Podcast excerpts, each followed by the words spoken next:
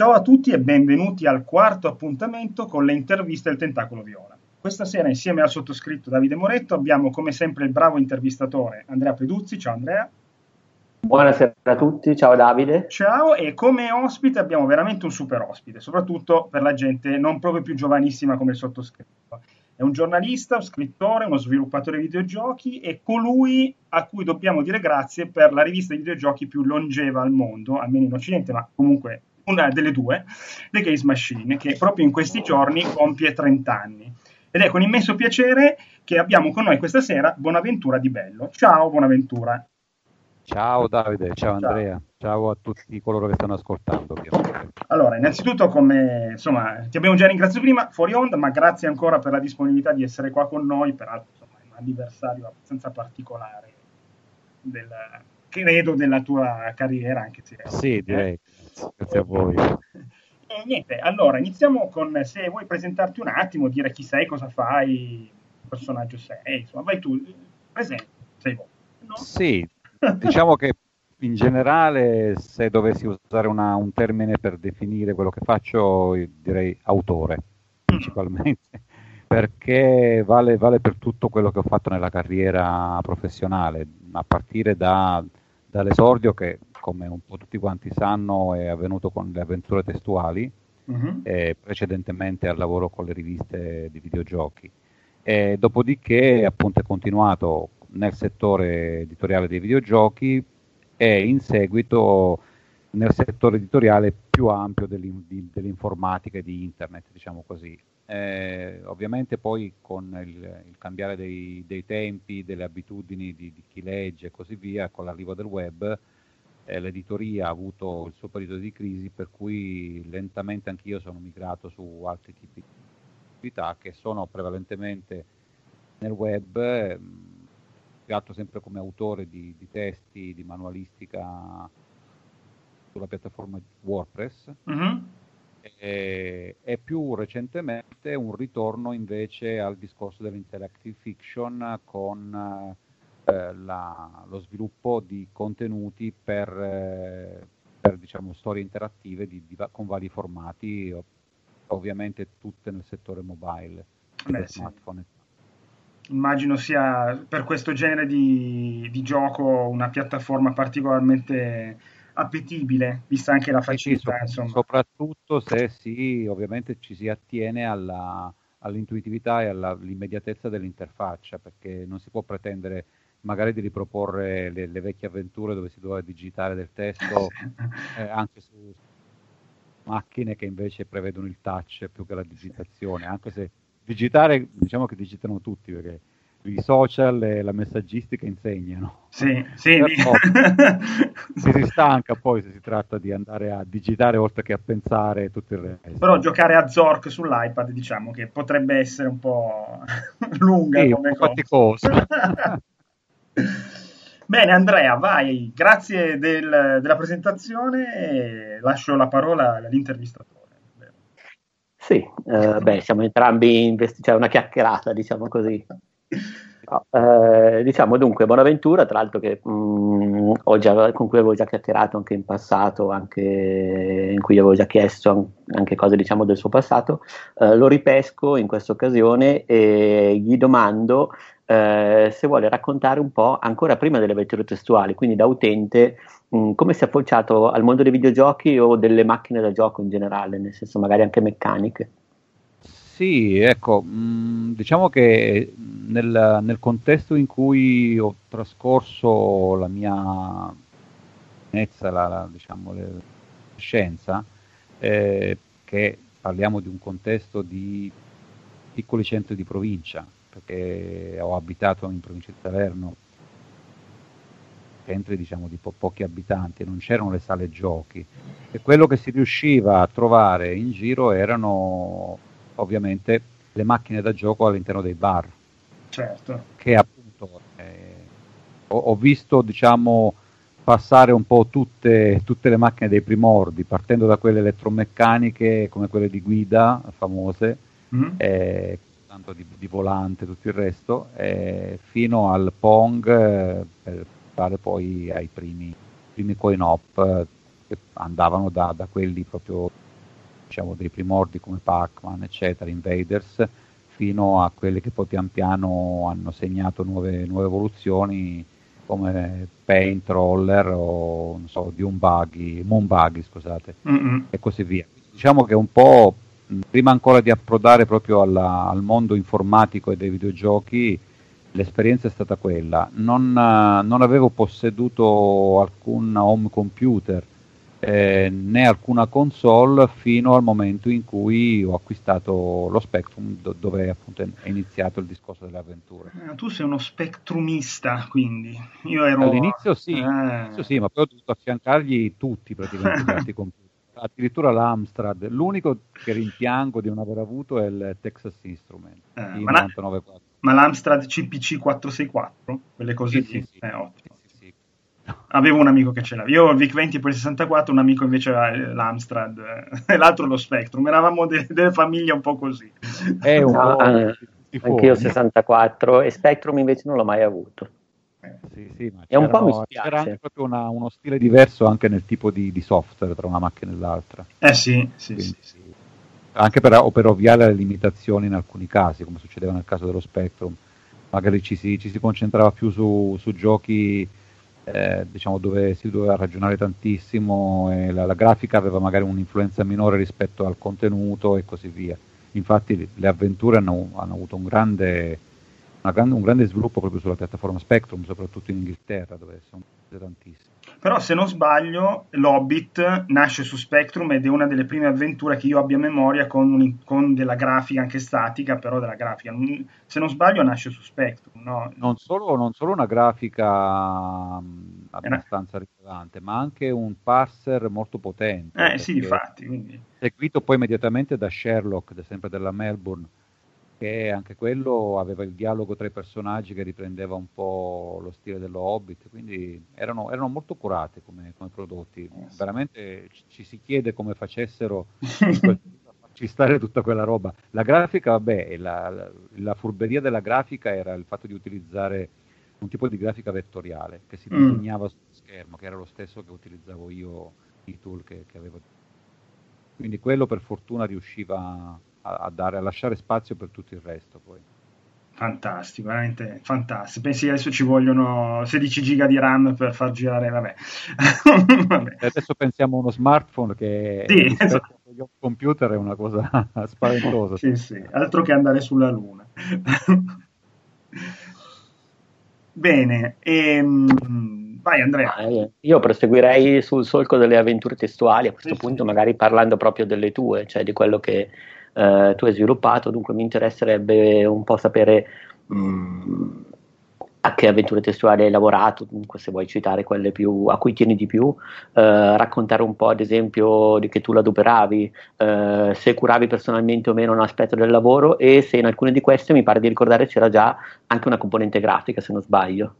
Sì, sì, sì, sì dalla, già dalla primissima um, avventura, diciamo che il tool è stato sempre lo stesso. Eh, era mm, il The, The Kill, The Quill di, della Killsoft, una casa di software eh, gallese praticamente, quasi sconosciuta, avevano fatto solo quello.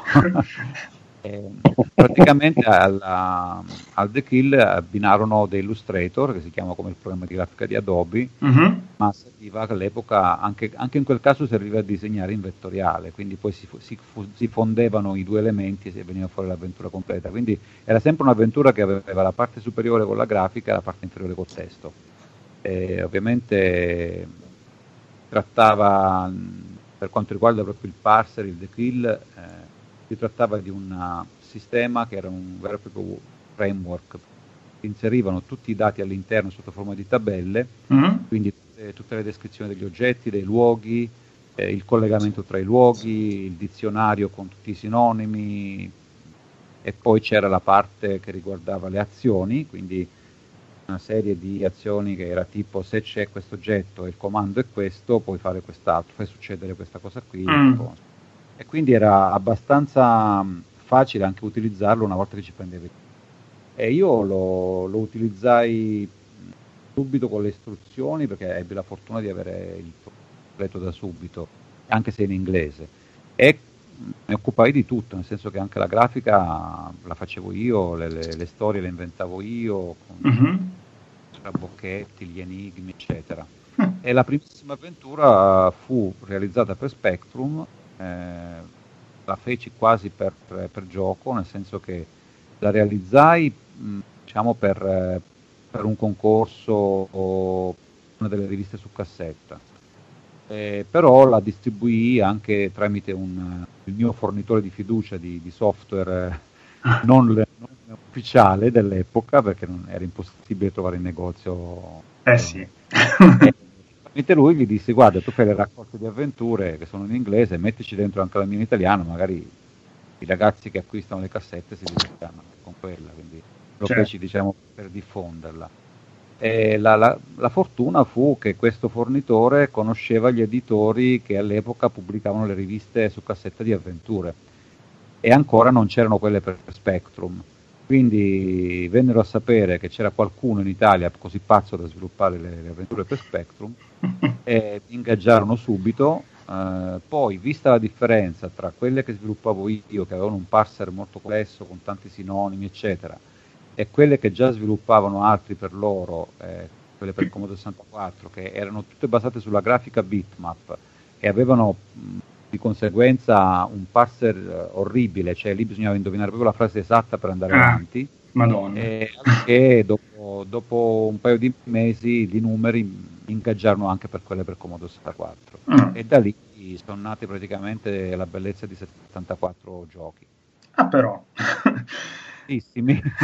Però, ma eh, sviluppare un'avventura testuale, oltre appunto avere tutta la parte di, quindi la tabella con tutti i vari link tra i sinonimi, l'azione, tra bocchetto, ma quindi tu ovviamente ti disegnavi in anticipo, cioè la, la, mappa per poter poi... Sì, sì, partivo cioè, proprio dalla mappa. Eh, cioè, okay. La mappa era il cuore di, di tutta l'avventura perché le, le, le, locazioni, come le chiamavamo all'epoca, location, mm-hmm. eh, erano questi quadri, addirittura mi ero costruito delle, diciamo, dei layout fatti di, di, rettangoli che poi utilizzavo per comporre le mappe. E, mh, si scrivevano i luoghi, cioè si partiva dall'idea di base, si scrivevano i luoghi, le scene che avrebbero fatto parte di quest'idea e si cominciava a pensare ai vari tipi di collegamento che potevano esserci tra questi luoghi o sottoluoghi, chiamiamoli così. Uh-huh. Magari, che ne so, in un, una foresta ci sono degli alberi, ma un albero può essere un altro luogo, certo. ci si arrampica sopra. E quindi, o addirittura un ramo, per dire, può essere un sottoluogo ancora. Uh-huh. Quindi c'era questo insieme di collegamenti, gli oggetti poi che venivano disseminati in base al, agli enigmi che erano stati ideati inizialmente e anche il modo in cui ci si poteva procurare questi oggetti sia trovandoli con il famoso esamina mm-hmm. sia abbinando magari più oggetti tra loro oppure facendoli venire fuori da, da un'azione, da un qualcosa che si faceva. E, e la, la, come dire, la, mm, oh Gesù, mi viene la parola, l'attività di beta testing o comunque di test la facevi tu o eri, era abbastanza mi aiutava, mi aiutava, anche mio fratello, ah, eravamo ah, okay. in due praticamente. Quindi si sorbiva. sì, sì, eh, purtroppo. Dice no, qua se torni indietro non torni più nello stesso posto, si blocca. No, i bug erano pochissimi. Vabbè, eh, sì, sì, poi avevo inserito all'interno delle avventure avevo inserito dei comandi nascosti mm. E, e, poi non mi ricordo se li toglievo o meno, quindi potrebbero esserci anche degli easter egg praticamente, dei comandi che mi permettevano di raggiungere un luogo specifico con un comando praticamente, quindi, per, per raccorciare anche i tempi di... Eh sì. Ah, eh, io ho una piccola curiosità sulle avventure testuali. Eh, all'epoca eh, tu ti sei mosso, diciamo, partendo dalla tua esperienza di giocatore, magari anche eh, su giochi carte e penna, eh, oppure eh, proprio per il game design, non tanto per la parte di programmazione. Eh, hai, sei dovuto ricorrere a manuali o sei andato avanti diciamo empiricamente con cioè, come, diciamo, come, come, lav- come, lavoravi soprattutto all'inizio quando... no, no, tutto empiricamente perché diciamo che eh, la prima cosa che ho fatto è io sono partito anche, anche, sullo spectrum da utente, cioè da giocatore, oltre che utilizzatore di software, tra virgolette, seri, perché ce n'erano tantissimi, c'era addirittura so, il VU Calc, che era il primo calcolo, il VU 3D, che era un programma per fare la grafica tridimensionale. tanto di rotazione, cioè, quindi un po' cercavo di esplorare tutti i vari tipi di software. Quando poi ho incontrato le avventure, che eh, è stato con un gioco di solo testo, eh, che mi, mi, ho raccontato tante volte, praticamente mi fu rifilato dal, dal, commesso del negozio quando fece l'espansione di memoria. Lui doveva darmi un gioco per 48k perché avevo espanso la memoria 48k. Uh-huh e invece mi chiede questa cassetta da 16k che era un'avventura testuale in inglese che non, non comprava nessuno in negozio, quindi la rifilo a lui.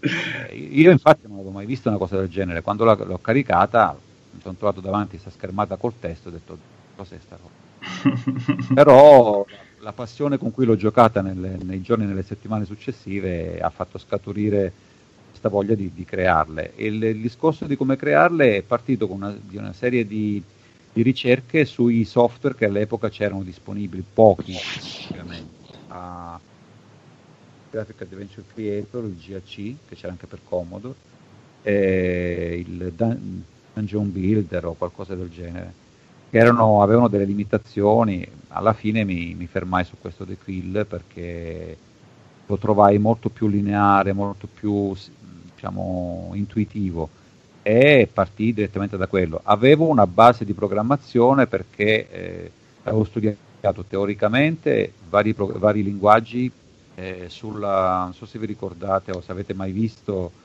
se siete giovani, la, la enciclopedia basic della Curcio. Guarda che non sono così giovane, C'era Io sono leggermente più giovane di Davide, ma non di troppo, però non, non, me, non me la ricordo. Io me la ricordo, sì. sì era, era, una bella enciclopedia, chiamiamola enciclopedia, in realtà era una specie di corso di informatica. Sì, sì, sì, sì. tempi di linguaggi, eccetera. Cosa mi, mi hai fatto ricordare, madonna, quanto tempo! Vabbè partì da lì il, il, discorso teorico, diciamo così. Poi col basic dello Spectrum, che era molto completo e molto intuitivo perché i, i comandi del linguaggio si facevano premendo un solo tasto, quindi non potevi digitarli lettera per lettera, per cui non potevi fare errori dal punto di vista sintattico, li potevi fare solo come programmazione. Uh-huh. E, e, c'erano anche dei basic avanzati con tab, routine, procedure, funzioni, quindi un po' avevo esplorato tutto questo, questo mondo.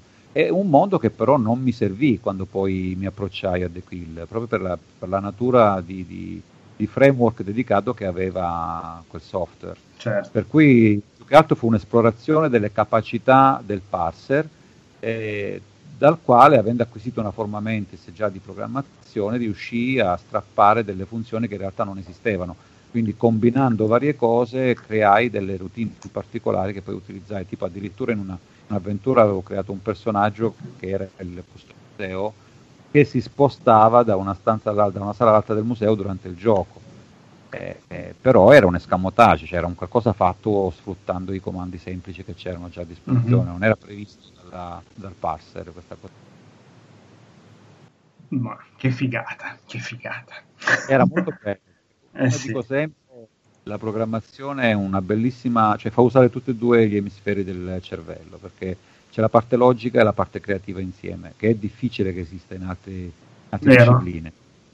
Vero, sì. Sì, sì. Bene, allora poi ehm, anticipo Andrea sul prossimo argomento. Allora, eh, nel maggio dell'88 eh, la cura di Zap, la versione italiana di Zap 64, passa dallo studio Vita edizione Hobby, quello che poi diventerà la futura Xenia. Esatto eh, che, eh, che, era pure la casa editrice delle tue avventure, se non sbagliamo. Eh, possiamo dire che quel momento lì ha coinciso con il tuo ingresso nell'editoria videoludica? O... È proprio così. Eh, tra l'altro, cioè, nel, nel, nel, nell'editoria videoludica e nel desktop publishing, perché io fui costretto a, a imparare, tra virgolette, eh. a, applicarmi sia nel lavoro editoriale, quindi traduzione, scrittura di articoli, eccetera, di recensioni, sia nell'impaginazione grafica, perché la, la, la produzione si, si, trasferì direttamente all'interno della casa editrice. Okay. Mentre Studio Pit era una, una, una, una service esterno, sì. sia come redazione sia come grafica. Sì, sì, che, che, poi ha fatto diverse altre cose. Sì, sì, infatti in quel periodo diciamo che l'editore chiese a me di fare Zap perché Studio Vite stava andando via per fare un'altra rivista. Mm-hmm.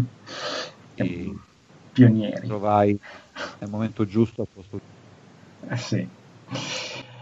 E eh, eh, come veniva confezionata la versione italiana di Zap? Eh, in particolare all'inizio magari avevate, davate molto più, lavoravate più sulle traduzioni, quando avete incominciato a inserire pezzi originali, ma soprattutto tu eh, con quante persone lavoravi all'inizio oppure se eh, sostanzialmente ti sobbarcavi il grosso del lavoro da solo quando c'era in mezzo la traduzione?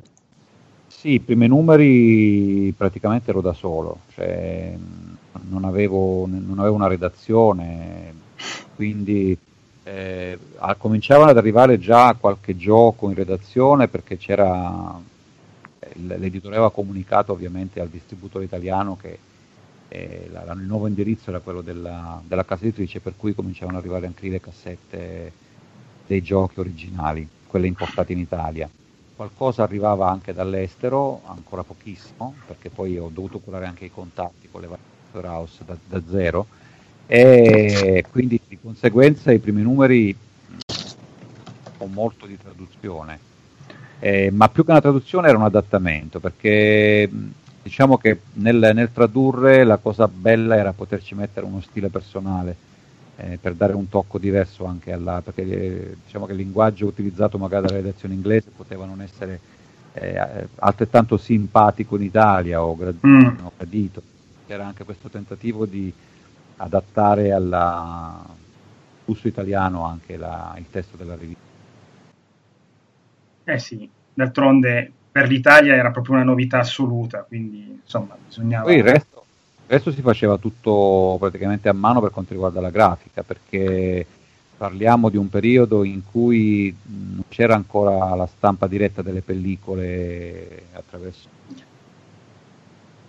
incredibile al Mac per cui si, si faceva tutta la, la, parte testo con le gabbie complete con gli spazi per le foto si stampava con la laser writer a 300 punti bianco e nero dopodiché utilizzando le diapositive che ci, ci, inviavano dall'estero oppure le foto che scattavamo noi mm-hmm. eh, si, si, faceva, si componeva la parte, diciamo, dando delle istruzioni alla, al fotoritista, si diceva quali colori utilizzare per i vari sfondi dei riquadri o eventualmente delle pagine se non erano bianche, dove posizionare le foto e magari come posizionarle, se dovevano essere spinate oppure no. Quindi era, era tutto un lavoro di, di, copia, incolla, taglia, cuci. È un lavorone che adesso è, siamo nella, nel, nella, nella, bambagia più estrema adesso. Sì, assolutamente. Io nel, nel futuro, poi nel, nei decenni successivi, quando ho, ho preparato le riviste, in molti casi anche in quei casi da solo, riviste intere per, tipo per la Future oppure sì, generalmente per la Future ho fatto tantissime pubblicazioni. Mm. Eh, preparavo direttamente i PDF già pronti per la stampa e glieli mandavo eh. via, via internet. Quindi, Un'altra eh, roba. Diverso. eh, fantastico. Già la cattura a schermo che è stato un, un passo avanti graduale, un'evoluzione perché passare a delle Polaroid fatte col famoso tubo di cartone. Eh sì, il mitico tubo di cartone che eh. si vede in diverse foto. Ai programmi DOS eh, che riuscivano a catturare le schermate con dei trucchi in linguaggio macchine e così via, rimanendo residenti in memoria, eh, fino a poi ovviamente alla, alle schermate che ormai si, si catturano a occhi chiusi. Ah beh, ormai sì. Anzi, quando esce qualche console che non ha ancora il fatto di condividere video schermati, cioè che, cos'è sta roba? Esatto. ah, e, vai Andrea, vai, vai. Ma uh, sì, da lì poi è arrivato TGM nel 1988, se non sbaglio. Uh, in quel caso, uh, come è nata la rivista, per quanto tempo ne hai tenuto il timone, diciamo come, come si è deciso di arrivare a TGM? C'erano differenze di target rilevanti rispetto a Zap tra gli 8 e 16 bit? come mai avete deciso di buttarvi in questa avventura? Ma guarda, lì diciamo che noi eravamo sempre tenuti al corrente di tutto quello che faceva la casa editrice inglese, la Newsfield e, tanto è vero che ogni tanto si vedeva comparire qualche rivista nuova, non, non solo di videogiochi, e, e io diciamo, cercavo sempre di insistere con l'editore per farle in Italia queste riviste. C'era questa Fear, per esempio, esatto. Paura, che era una rivista sull'horror, quindi mm. parlava di film, parlava di romanzi, degli autori, dei fumetti, eh, anche di artwork eh, dedicati al settore horror, anche perché Oliver Frey lui stesso era molto bravo a disegnare scene horror, mm-hmm. la copertina.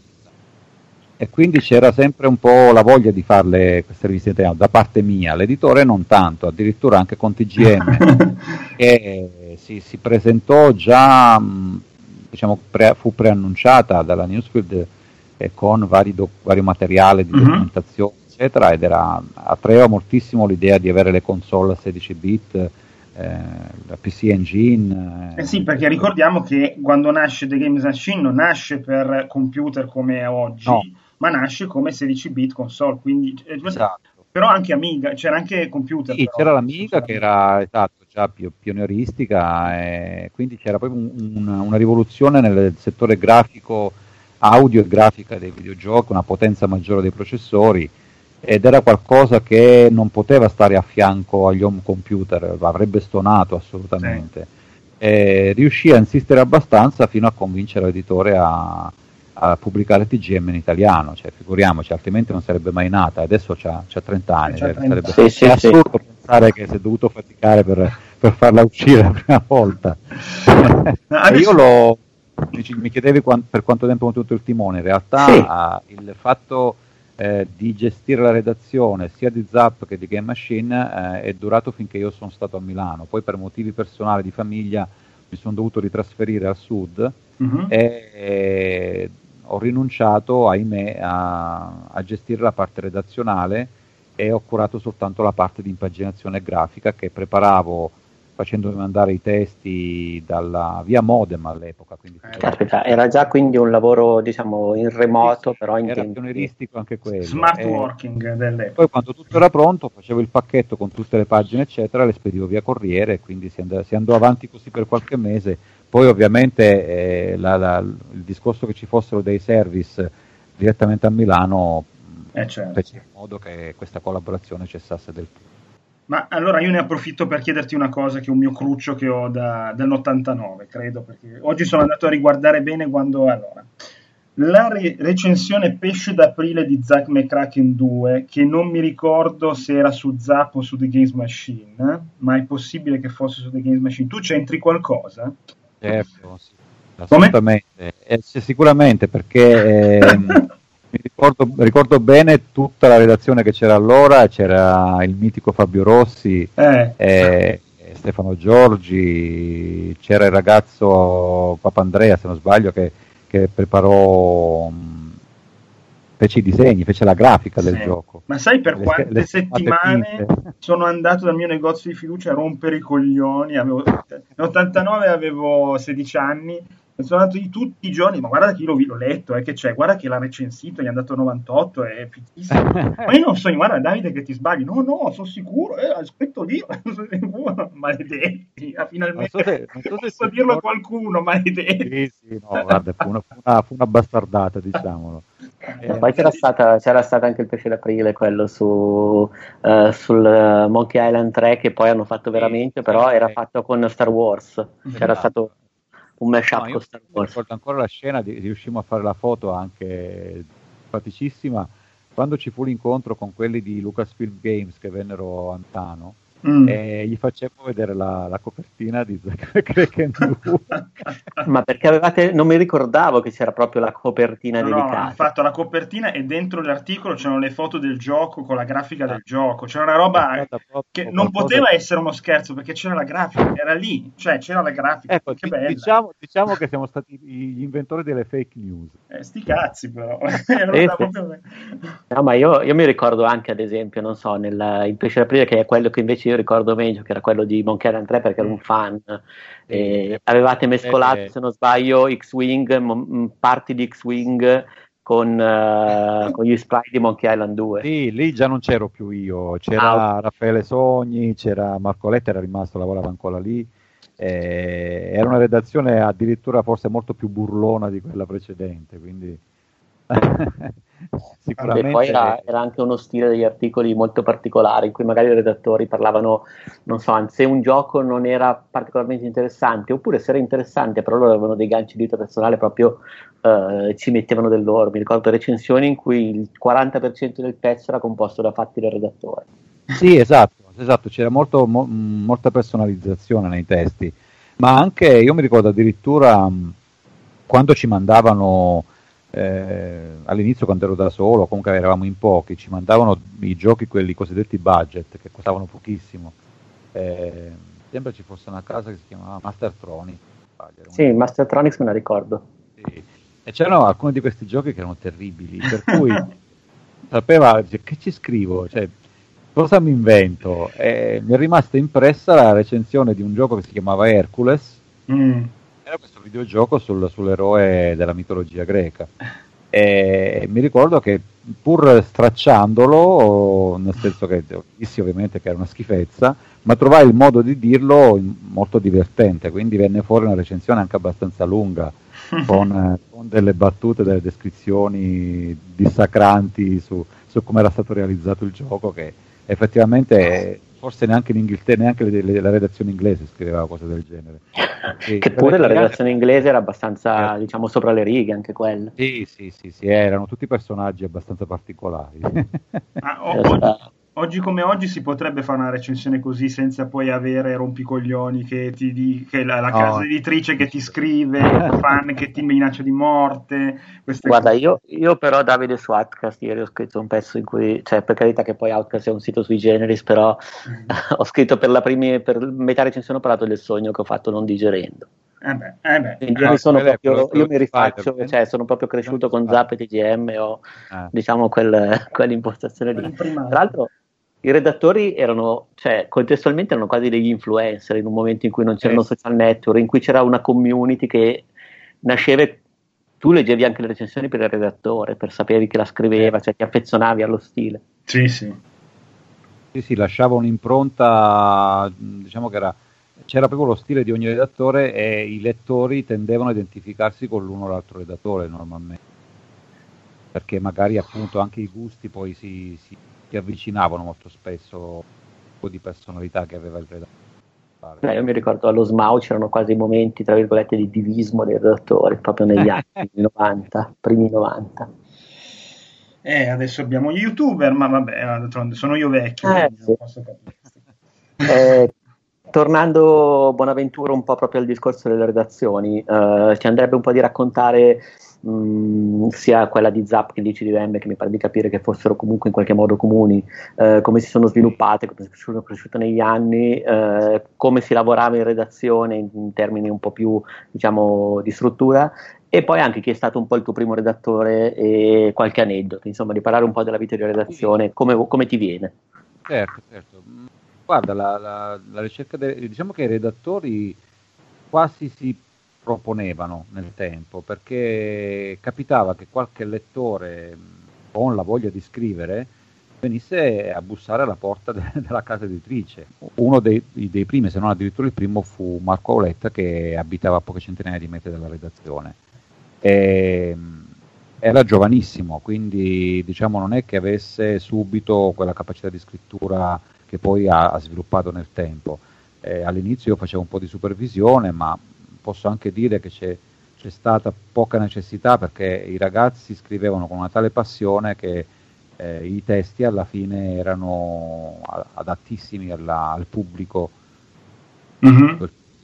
Parliamo soprattutto di Zap. Poi, come dicevate appunto prima, eh, la redazione di Zap è diventata anche quella del TGM pian piano, perché avendo le macchine in redazione, avendo la possibilità di provare i giochi, certo. potendo anche attingere a una parte di materiale, di, di informazione, di dati di quella della redazione inglese, si riuscì a, a coagulare bene le, le, due tipologie di recensioni.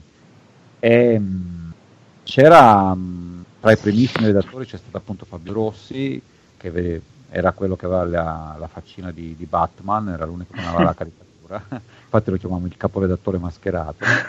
Non, non c'era all'epoca un caporedattore o un direttore responsabile perché ero partito io, mi ero classificato come direttore esecutivo, in realtà facevo uh, la parte del direttore responsabile e quella del caporedattore insieme però si tendeva più che altro a, diciamo, ad assegnare alle persone, ai redattori, una tipologia di gioco particolare. Mi ricordo come aneddoto molto simpatico, uh, quello dei, dei, fratelli Baldaccini, mm. eh, William e Giorgio, che eh, erano due ragazzi intelligentissimi, proprio avevano un, un, un'intelligenza particolare, eh, eh, un problema di, di, nel parlare, diciamo così, Io forse non mi ricordo se avevano avuto una rieducazione eh, linguistica per un problema di sordità o qualcosa del genere, mm-hmm. eh, però erano, avevano questa intelligenza acuta e, e, praticamente a loro finivano, io gli assegnavo tutti i giochi più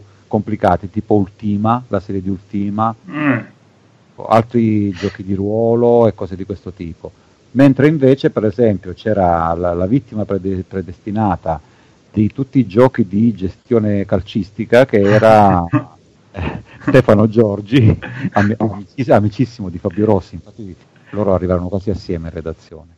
E lui ogni volta che c'era un football manager o qualcosa del genere, poverino, sbiancava perché toccava a lui e lui li odiava, però ormai era stato classificato come redattore dei giochi di, di gestione eh, sportiva.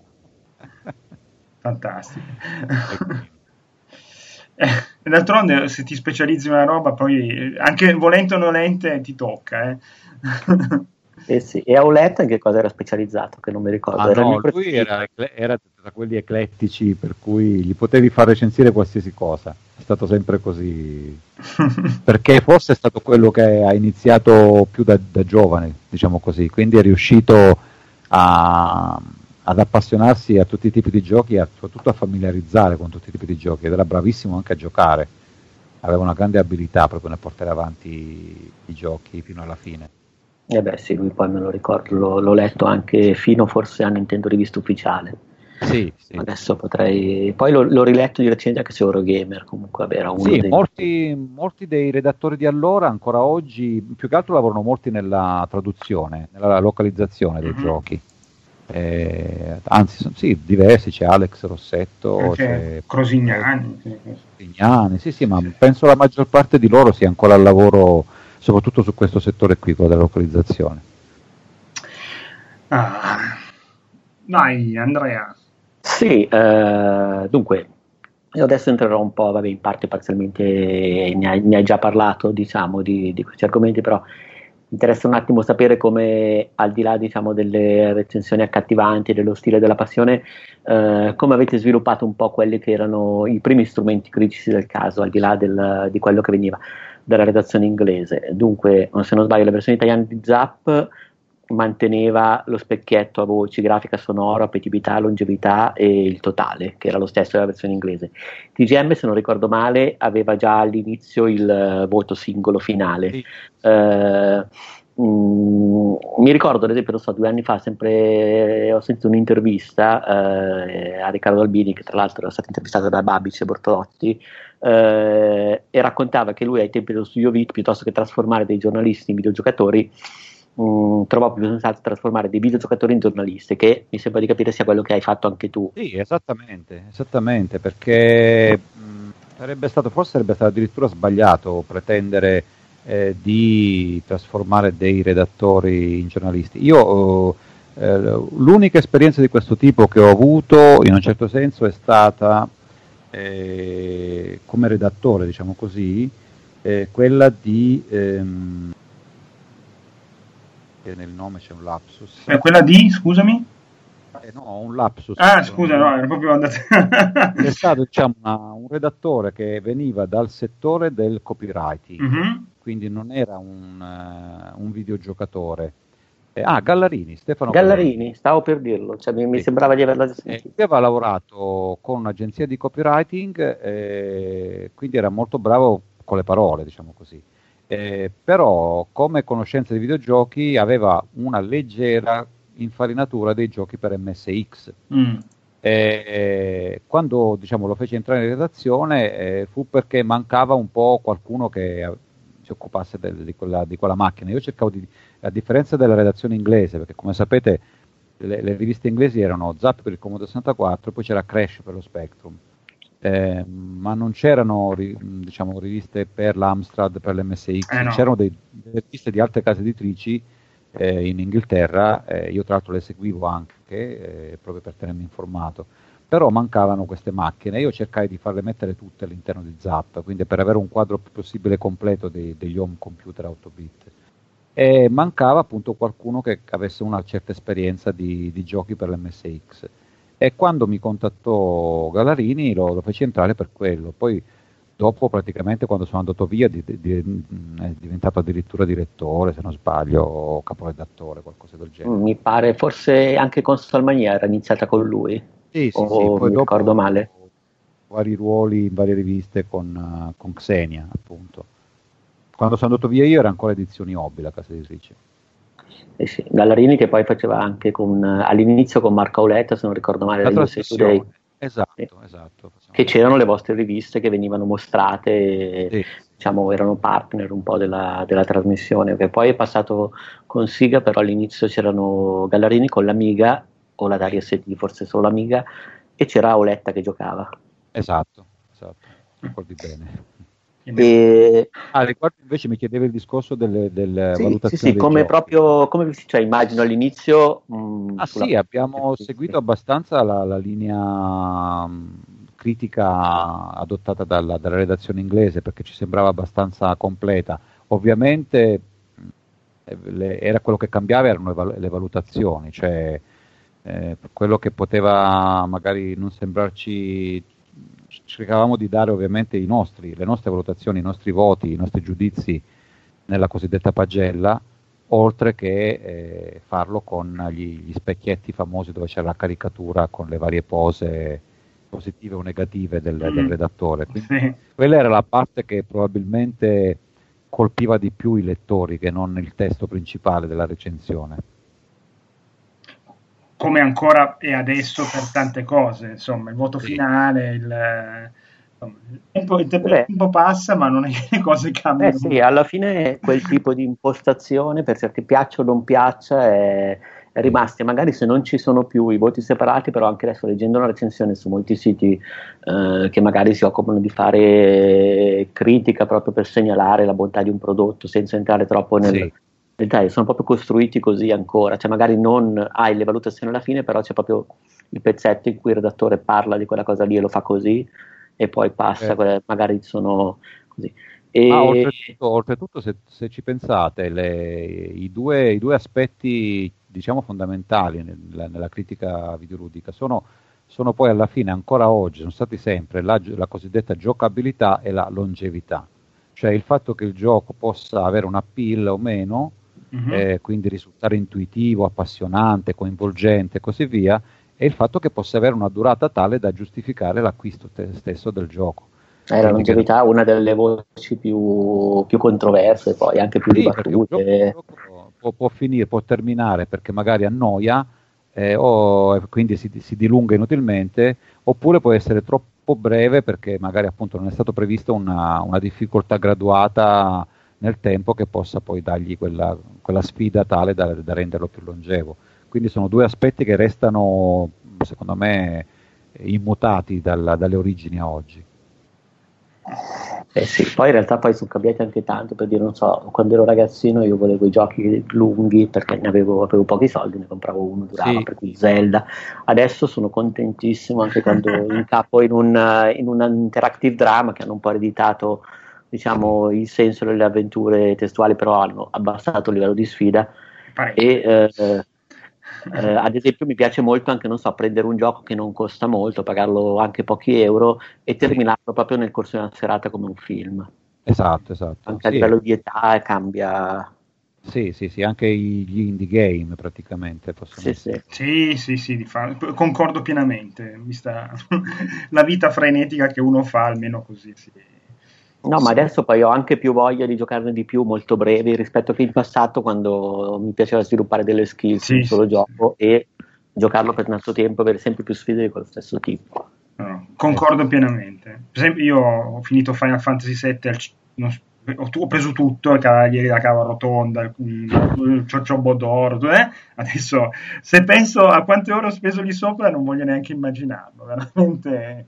No, no, no, eh. poi dipende perché ho amici anche diciamo no. sopra i 40 che giocano volentieri anche giochi molto molto lunghi, però io adesso ne, ne scelgo due all'anno così, uno all'anno così e poi gli altri li gioco sempre molto brevi. No, concordo pienamente. Eh, vabbè, è l'età, è l'età.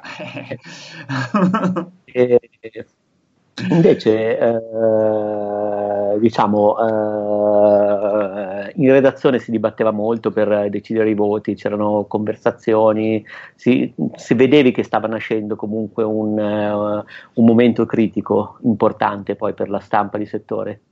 Sì, c'era, c'era più che altro un confronto perché eh, diciamo che non, la, la, cosa bella di, di, quel periodo era la spontaneità, era la, tra virgolette, la non professionalità, cioè era tutto, tutto genuino eh, ed era, era, ci si ritrovava come si possono ritrovare degli amici al bar praticamente quando si, si parlava di un gioco, quindi c'era questo confronto che nasceva sia prima sia dopo, perché ci si confrontava anche dopo che era stata realizzata la, la, la, stampa della rivista, perché giustamente ogni redattore diceva la sua, eh, non è che tutti quanti sapevano eh, subito cosa aveva detto l'altro.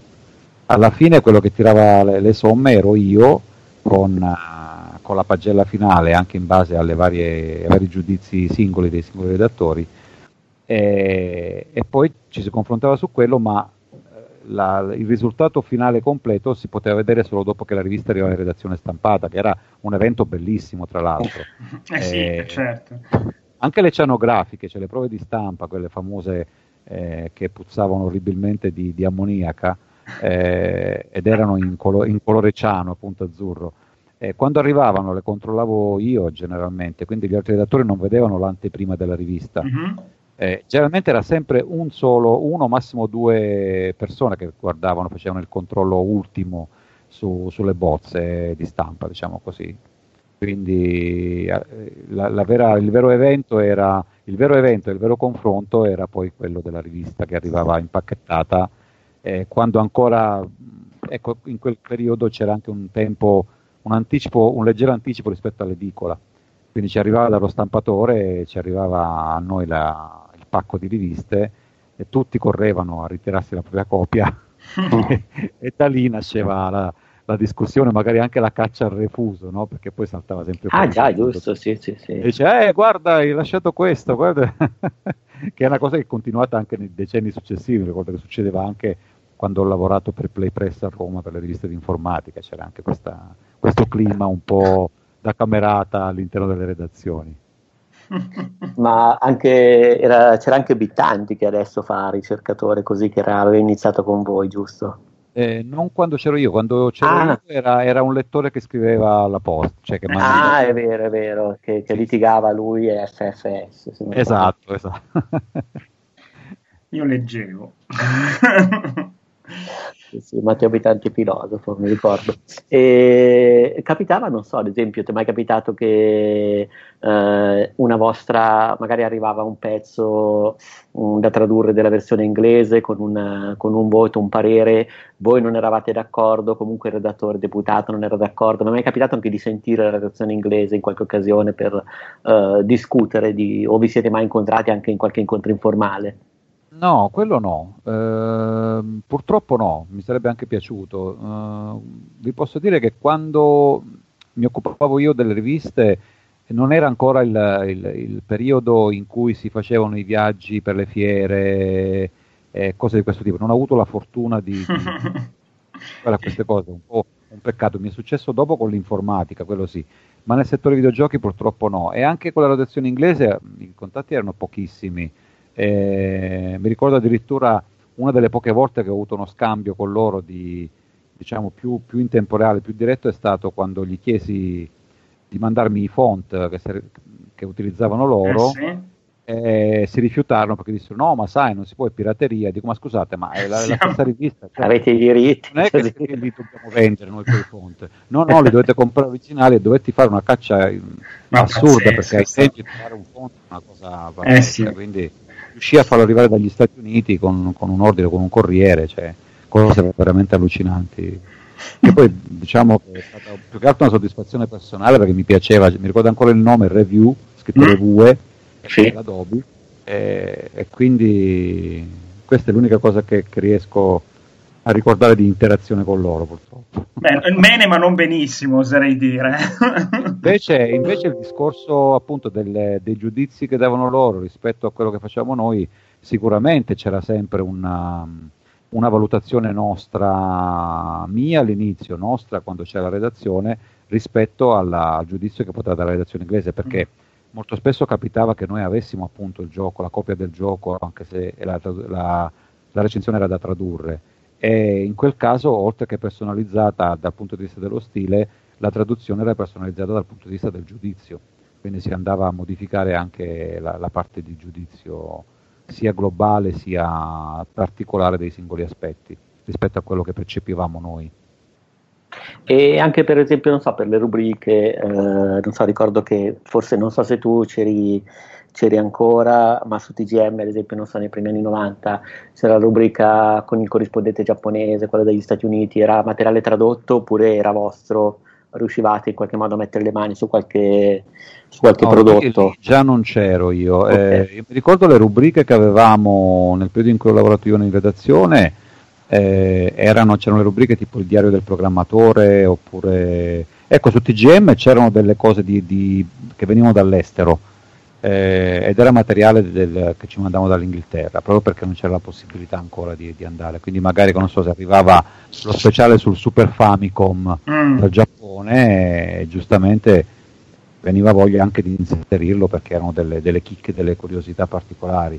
Eh, altre rubriche, come magari quella lì dei, dei giochi da tavolo, che io ho voluto conservare in TGM all'inizio, eh, mentre... Che c'è ancora adesso, tra l'altro. Ah, c'è ancora, ecco, vedi. Sì, sì. Come quella dei fumetti anche. Eh, io all'epoca avevo preso contatti con la bottega del fumetto a Milano per i fumetti e con Per Gioco per i giochi da mhm. tavolo. Mm-hmm. Cercavo di inserire sempre materiale che era disponibile, reperibile in Italia.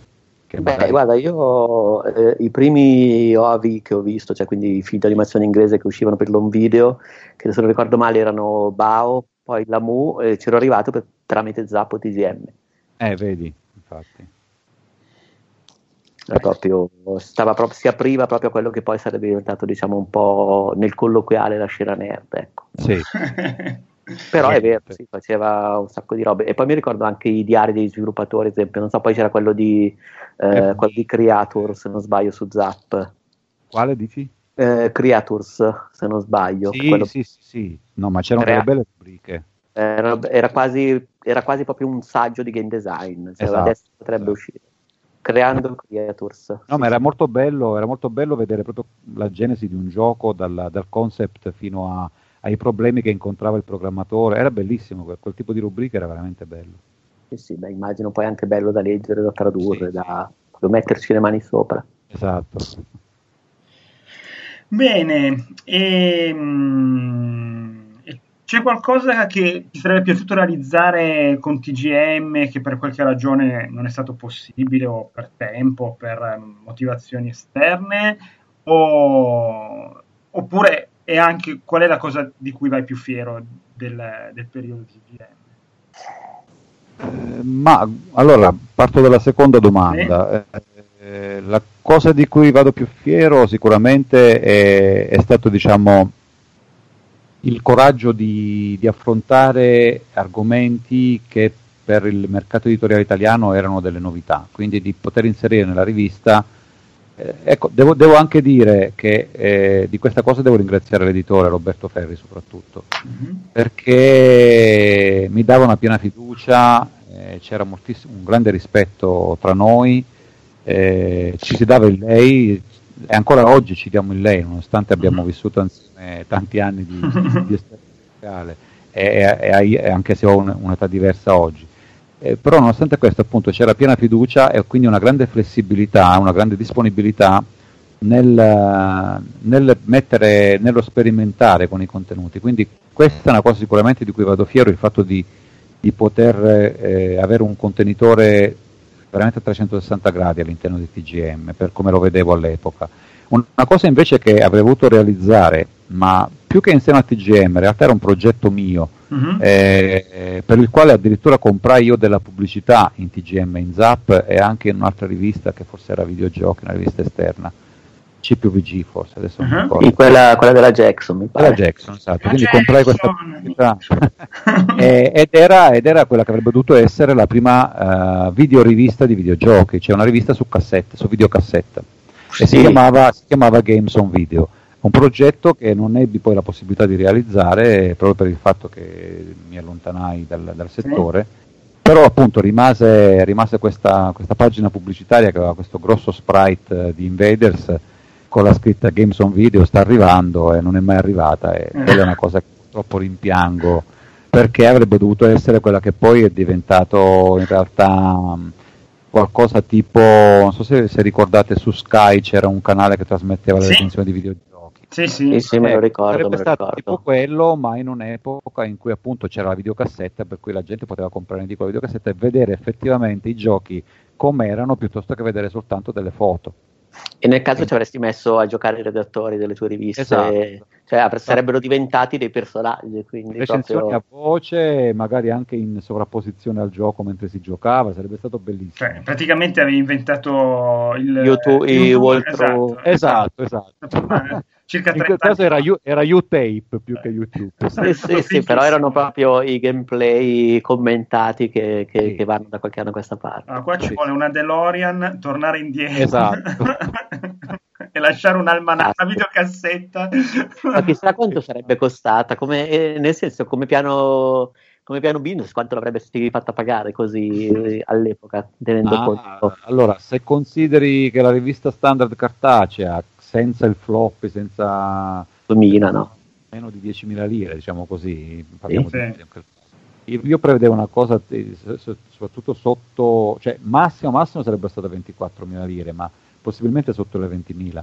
Okay. Aspetta, che era quasi il prezzo di un gioco poi volendo. Sì, sì, sì, sì.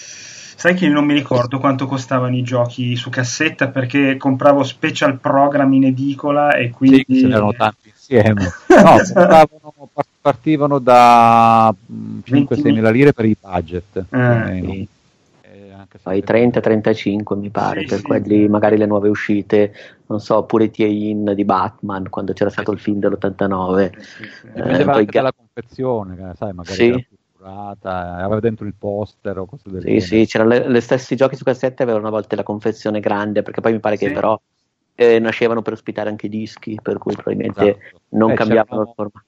C'erano quelli tipo, alcuni giochi tipo mm, eh, Heroes of Might and Magic, mi pare, comunque erano sì, tipo Ultima, eh, che avevano dentro, non so, tipo la, la mappa fatta su stoffa. Sì, sì, io ce l'avevo. Sì, io, sì, sì, sì. Io avevo Ultima, mm, Ultima 4, avevo la mappa esatto, su stoffa. Era sì, sì, sì. Sì, sì, sì. E beh, poi Gadget, Ghostbusters 2 aveva messo dentro il palloncino, la spilla. Eh, Parliamo poi delle confezioni delle avventure Infocom, che erano tutta una cosa a parte. Ah, eh, quelle originali non ce l'ho mai avute quelle Infocom. Eh, io qualcuna sì, l'ho comprata dopo, negli anni successivi l'ho trovata, è una cosa spettacolare. eh, ma che bello, ma è tutto bellissimo.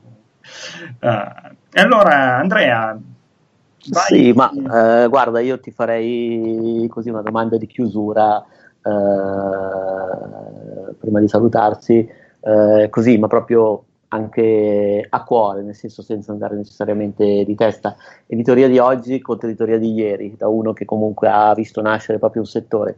Cose peggiorato, magari tanto, ma anche cose migliorato, nel senso senza, con un po' di ottimismo. Allora, partiamo da quello che è migliorato. Sicuramente è migliorato, uh, migliorata la possibilità uh, di, essere, di, essere, sul pezzo, come si suol dire, cioè eh, di avere sia anteprime sia delle vere e proprie recensioni in tempo reale, in tempo quasi reale, quindi questo grazie a internet ovviamente.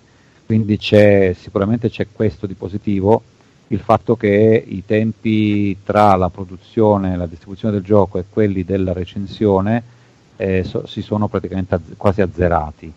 Ah, se, addi- se, addirittura consideriamo la possibilità del, del, download, dei giochi su download, ancora eh, più sì. non c'è bisogno neanche l'oggetto fisico, diciamo così. Quello che è peggiorato, eh, purtroppo, da, da, quello che ho, ho potuto diciamo, vedere un po' io ne, negli anni all'interno di redazioni informatiche, anche di videogiochi parallele, ma soprattutto di sentire da ex colleghi eh, nel tempo, anche in tempi recenti, è la, diciamo, il clima di rapporti personali all'interno delle redazioni. Questo ha avuto un drastico calo di qualità dal punto di vista della, dell'empatia, della cooperazione e quindi c'è, c'è, molta più competizione in senso proprio negativo eh, che purtroppo magari è portata anche da un discorso di retribuzioni che sono molto più basse. Eh, quando ci sono. Quando, ci sono esatto, quando non si finisce addirittura per, per perdere le tracce di, di, esatto. di manera, cioè, non so, pubblicare tanti articoli per diversi mesi e poi scoprire che in realtà non, non c'è nessuna retribuzione. esatto. e quindi purtroppo queste cose qui che cioè, sentendole fa male veramente se uno poi pensa a com'era l'ambiente allora. Cioè, eh allora, allora, allora, diciamo che magari eh, i ragazzi che partecipavano, oh, cioè, io vi dico semplicemente una cosa che può sembrare assurda, quando io ho iniziato a fare Zap, che ero da solo e facevo la, l'impaginazione, ma anche le traduzioni, anche alcuni dei testi originali in italiano, eh, i primi numeri eh, io avevo chiesto e quindi avevo ottenuto dall'editore un budget mio di, di, compenso, perché poi avevo la partita IVA, fatturavo, di un milione e mezzo. Eh cioè, sì. Parliamo del, eh. per un'intera rivista. Eh, poi nei decenni successivi seppi che lo studio Vit prendeva 7-8 milioni praticamente. e, ed erano perché erano diverse persone, quindi magari avevano anche da pagare qualcuno, cioè erano 3-4 già per quelli principali più qualche redattore. E i redattori, così come me, che mi accontentavo magari di una cifra del genere, molti ragazzi per loro era più il piacere di farla poi con la recensione, non è che il, il fatto di avere una retribuzione fosse qualcosa di determinante. Certo, no, no. Ovviamente faceva piacere anche avere un compenso, però partiva già dal fatto di avere il, l'onore, diciamo così, tra virgolette, di, di, poter scrivere e vedersi pubblicato qualcosa. Oggi, con il fatto che su internet si può pubblicare di tutto, giustamente è difficile trovare qualcuno che scriva per passione e basta, per la gloria, come si suol dire. Però sì, sì, beh, fermo restando che poi in realtà in passato scrivevano per passione ma venivano anche pagati meglio di adesso. Esatto, eh, quella è la cosa assurda, infatti il controsenso è proprio quello che oggi come oggi magari tu scrivi anche in modo professionale, lo fai per lavoro, eh, volendo, perché magari ti serve come sostentamento, ma in realtà poi o, o vedi poco o non vedi nulla. E questo veramente è la, la cosa triste, diciamo, raffrontata ad allora. Eh sì.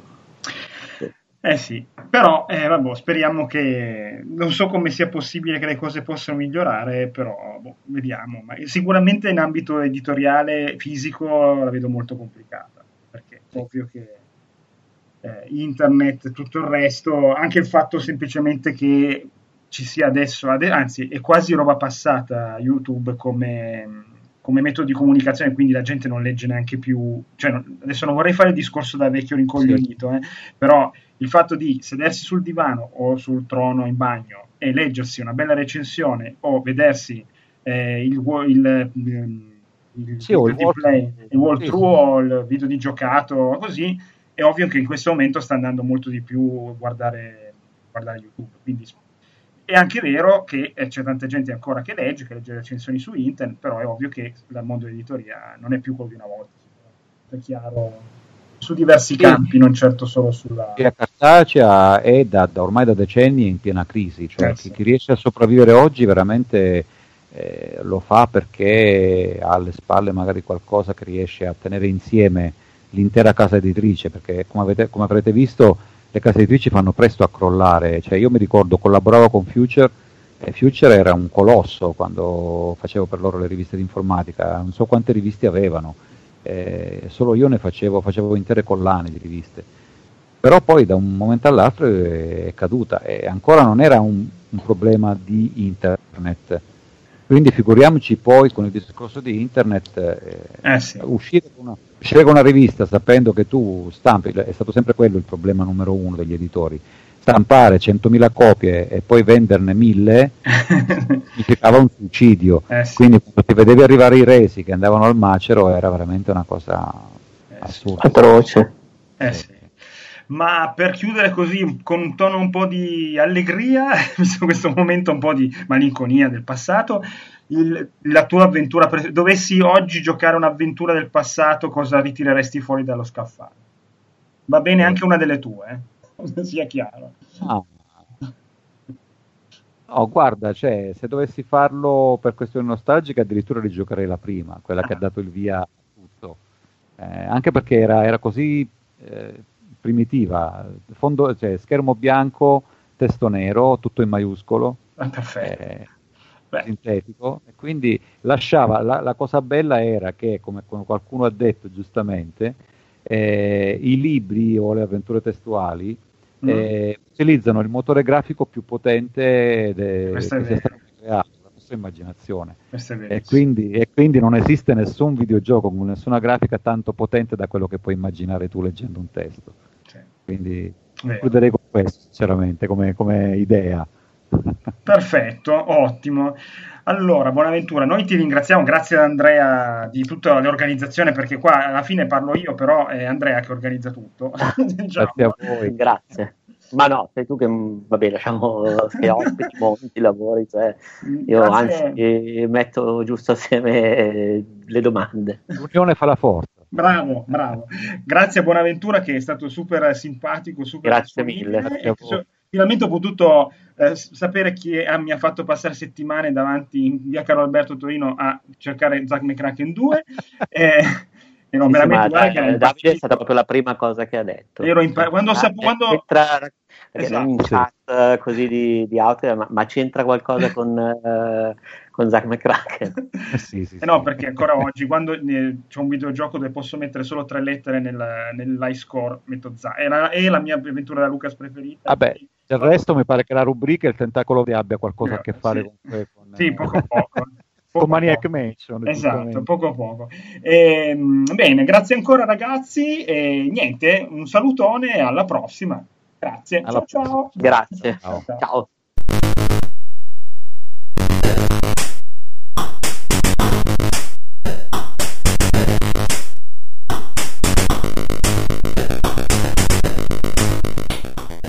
Come sempre potete trovare anche le interviste al Tentacolo Viola su outcast.it dove sono disponibili gli episodi precedenti anche da ascoltare in streaming. Eh, ci trovate su iTunes cercando il podcast del Tentacolo Viola, su Twitter all'indirizzo twitter.com slash il tentacolo o su Facebook cercando semplicemente il Tentacolo Viola tutto attaccato. La mail come sempre è il tentacoloviola.gmail.com Ringraziamo anche per aver ascoltato questo episodio con buona ventura, eh, speriamo che vi sia piaciuto e alla prossima. Un salutone, ciao a tutti.